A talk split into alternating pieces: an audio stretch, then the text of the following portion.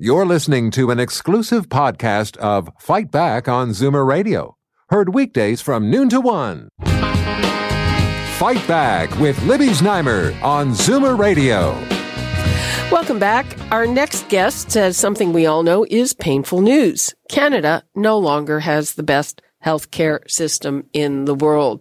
So, how can we fix it?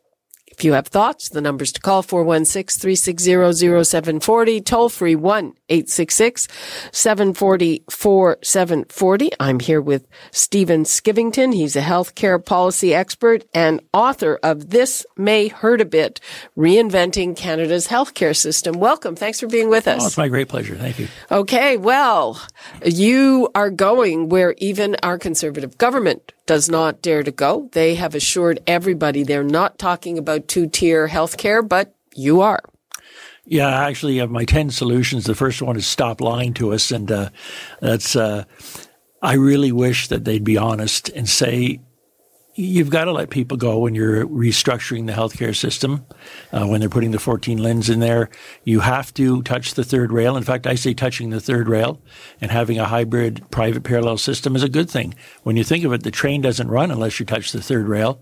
And in order for our healthcare system to operate at peak efficiency, we have to be brave enough to touch the third rail. So I've written a book.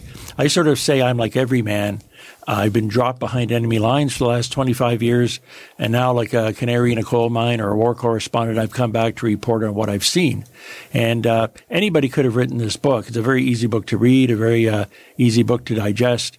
Uh, I'm just really telling the story of healthcare, Medicare in Canada, and how we might fix it. Okay, so uh, when you say two tier healthcare. Uh, does that mean there's so there's a public and a private system, and if you opt to pay, then you don't have to get in line in the public system, you kind of pay money and, and jump the queue, right? Yeah, well, what I'm referring to is a hybrid system, which is a mix of public and private, like every other country in the world except for Canada. And there's a great misnomer that that uh, we want a second tier for the rich. Well, the rich already have a second tier. It's called America. They just get on a plane and go to America. They don't need this. We need this. The middle class, the boomers, the zoomers. We're the ones that ultimately are going to push this because uh, there's no way we're going to put up with waiting the amount of time that we have to wait for hips and eyes and all kinds of stuff. Uh, the other thing I would say is two tiers would be a huge in- improvement because we currently have 10 to 15 tiers. You know, we have uh, uh, the WSIB, the workers' compensation tier, the RCMP tier, the prisoners tier. Did you know prisoners have better access to health care than the rest of us? Yes, I do know yeah. that. That's kind of annoying. Yeah. I mean, uh, the people listening out there think that's okay. I certainly don't.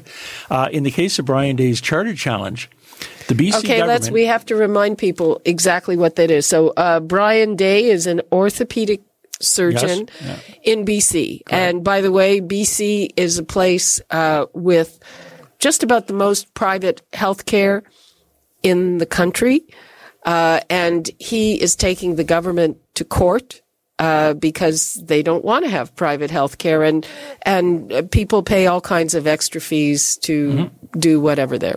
Yeah, so the government of British Columbia in the first six months had 20 lawyers spend $20 million to keep people on wait lists and dying on wait lists and suffering in pain. I think that's disgraceful. Apparently the number's up to 30 million now, uh, whereas Brian Day managed to raise from the public 2 million, just to put that in perspective. Um, dying on wait lists? Yeah, people are dying. Like, let me explain. Like, I had my heart problem. Now, as I say, one of the things I'd like to see in the Canada Health Act is for quality to be one of the six principles. It's not one of the current five. And what happens is, if I had died instead of being um, recovering from my heart trouble, it would have been the exact same thing because everybody would have moved up one. So for the bean counters, it's all about it's all about moving the line. It's not about quality. I say that. You know, well, just a minute. So, w- what um, procedure did you need? I had uh, I suffered from atrial fibrillation, but I was I had a V-tach attack, and uh, so my heart's out of rhythm, and I had to be I basically died, and they had to shoot me back into oh, rhythm. Dear. And uh, it was in the back of the ambulance. I decided I was going to write this book before it was too late. So, yeah. and how would private, if you needed, how would private health care have helped you? Well, uh, it, what I would have done was given some options probably before I even got to that point. I'm, I'm, really big on, see, uh, we have two problems with our healthcare system. One is it's a sickness system, not a healthcare system. So We've you, heard that before. So, so you've got, you know, and I, and I liken it to if you have a serious problem like a heart or you hit your car crash, it's like being at the Indy 500, you pull into the pits and this incredible team works on you. If your problem isn't serious, but you'd still like to do something about it, like your hip or, or whatever, uh, it's like when you get a snowstorm in Toronto and uh, you know the main road gets plowed, and maybe three days later your road might get plowed if you don't you know live on the main road, and that's that's a big part of the problem. But the the other thing is we have a monster accounting problem. And it's quite interesting because the millennials and the iGens uh, think, I don't have to care about healthcare. I'm healthy. I, you know, why do I have to worry about this for another 20, 30 years? Well, here's the problem. Here's some numbers from the book. So us boomers uh, we'll get $4,000 more health care. We'll use $4,000 more health care in our lives than we've paid for through our taxes. The millennials will pay um, $18,000 more in taxes than health care received. And the iGens will pay $27,000 more in taxes than healthcare received. And where are those numbers from? Th- that's from a study, a 2012 study by Emery and uh, a couple of other guys. It's, it's noted in the book.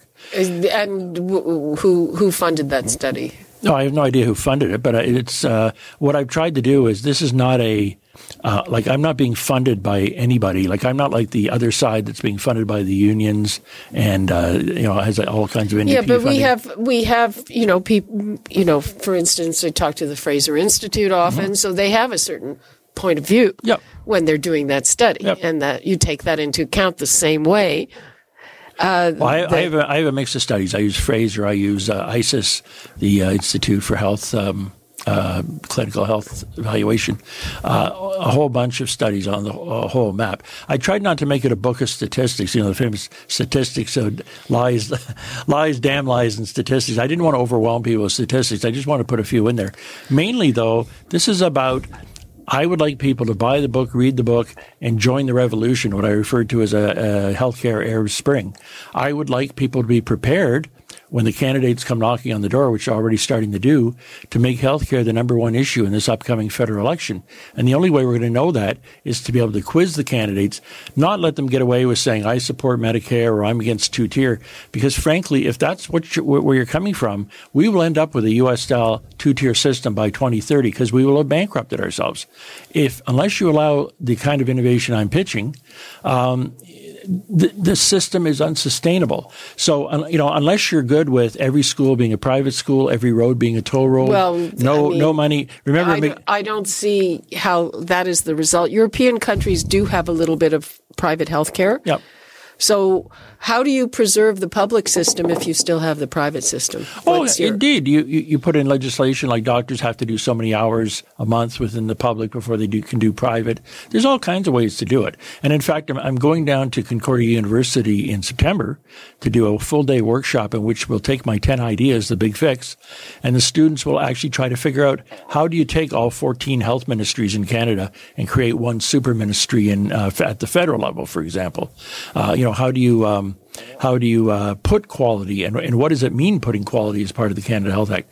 So yeah, but I don't I don't know if it's very simple to change that because there are jurisdictional issues oh, and it, Quebec it, won't of, agree all and all, all of, that. No, all of my ten all of my ten ideas are doable. Simple, no. Uh, yes, you have to change the constitution in order to have the feds do that. So you know, one can simply throw up their hands and just let the bus go over the cliff, which is what's going to happen, or we can be creative and think outside the box. You know, one of the great problems with thinking outside the box, we, we force ourselves to stay in the box. You know, we're the only ones that are keeping ourselves from thinking outside the box. So what I'm doing in my book is I've got a lot of ideas in which I, you know, I really push how we think. Um, we're starting to run out of time. Uh, do you think uh, the provincial government here is on the right track by creating one super agency? Uh, I'm disappointed in what they've done in that it wasn't nearly enough. I know for people on the left, they think, oh, this is too much. Um, you've got to, if you're going to roll all those LHINs into a super agency, You've got people that are administrators. We don't need them. We need frontline health. Um, Agree. You need, you need, medical tourism. You need uh, co-payments. You need uh, extra billing. You need uh, medical savings accounts. All the things I talk about in the book. So I'm disappointed. In the same way, I'm disappointed what Mike Harris did 20 years ago with the Health uh, Care Restructuring Act. Didn't go far enough then could have, because he certainly won a, won a the mandate uh, majority four years later. These guys, I see no one's going to defeat them uh, four years from now. So take the bold steps. Don't take the little steps. Because here's the problem. But do you believe that? The, I mean, I don't think anyone believes that this is really going to happen without layoffs. So they're they're cutting out levels of administration. Well, that's they, that's what I'm saying. Stop lying to us. Like admit that. Tell the truth. Explain why. You know, people are intelligent. People will get it. And um, I, you know, I would just like to see us have that adult conversation in which we can actually talk about this stuff in a mature adult way and make tough decisions. Because here's the problem. You've had doctors and nurses and other healthcare professionals keeping the system from collapsing over the last 20 years. Any normal person would let it collapse. And we could have worked at fixing this 20 years ago. Now we're getting to where it's almost too late. So we have to do something now. So that's my, my goal here. And I'm certainly hoping that we could uh, maybe look at forming an Institute of Healthcare Reform and Innovation. I'm, I'm right now looking around for backers for that so that we can, we can actually uh, make our healthcare system better, made in Canada solution, and make it better for everybody. Okay. Stephen Skyvington, thank you so much for being with us. Appreciate it. Oh, it's my great pleasure. Thank you.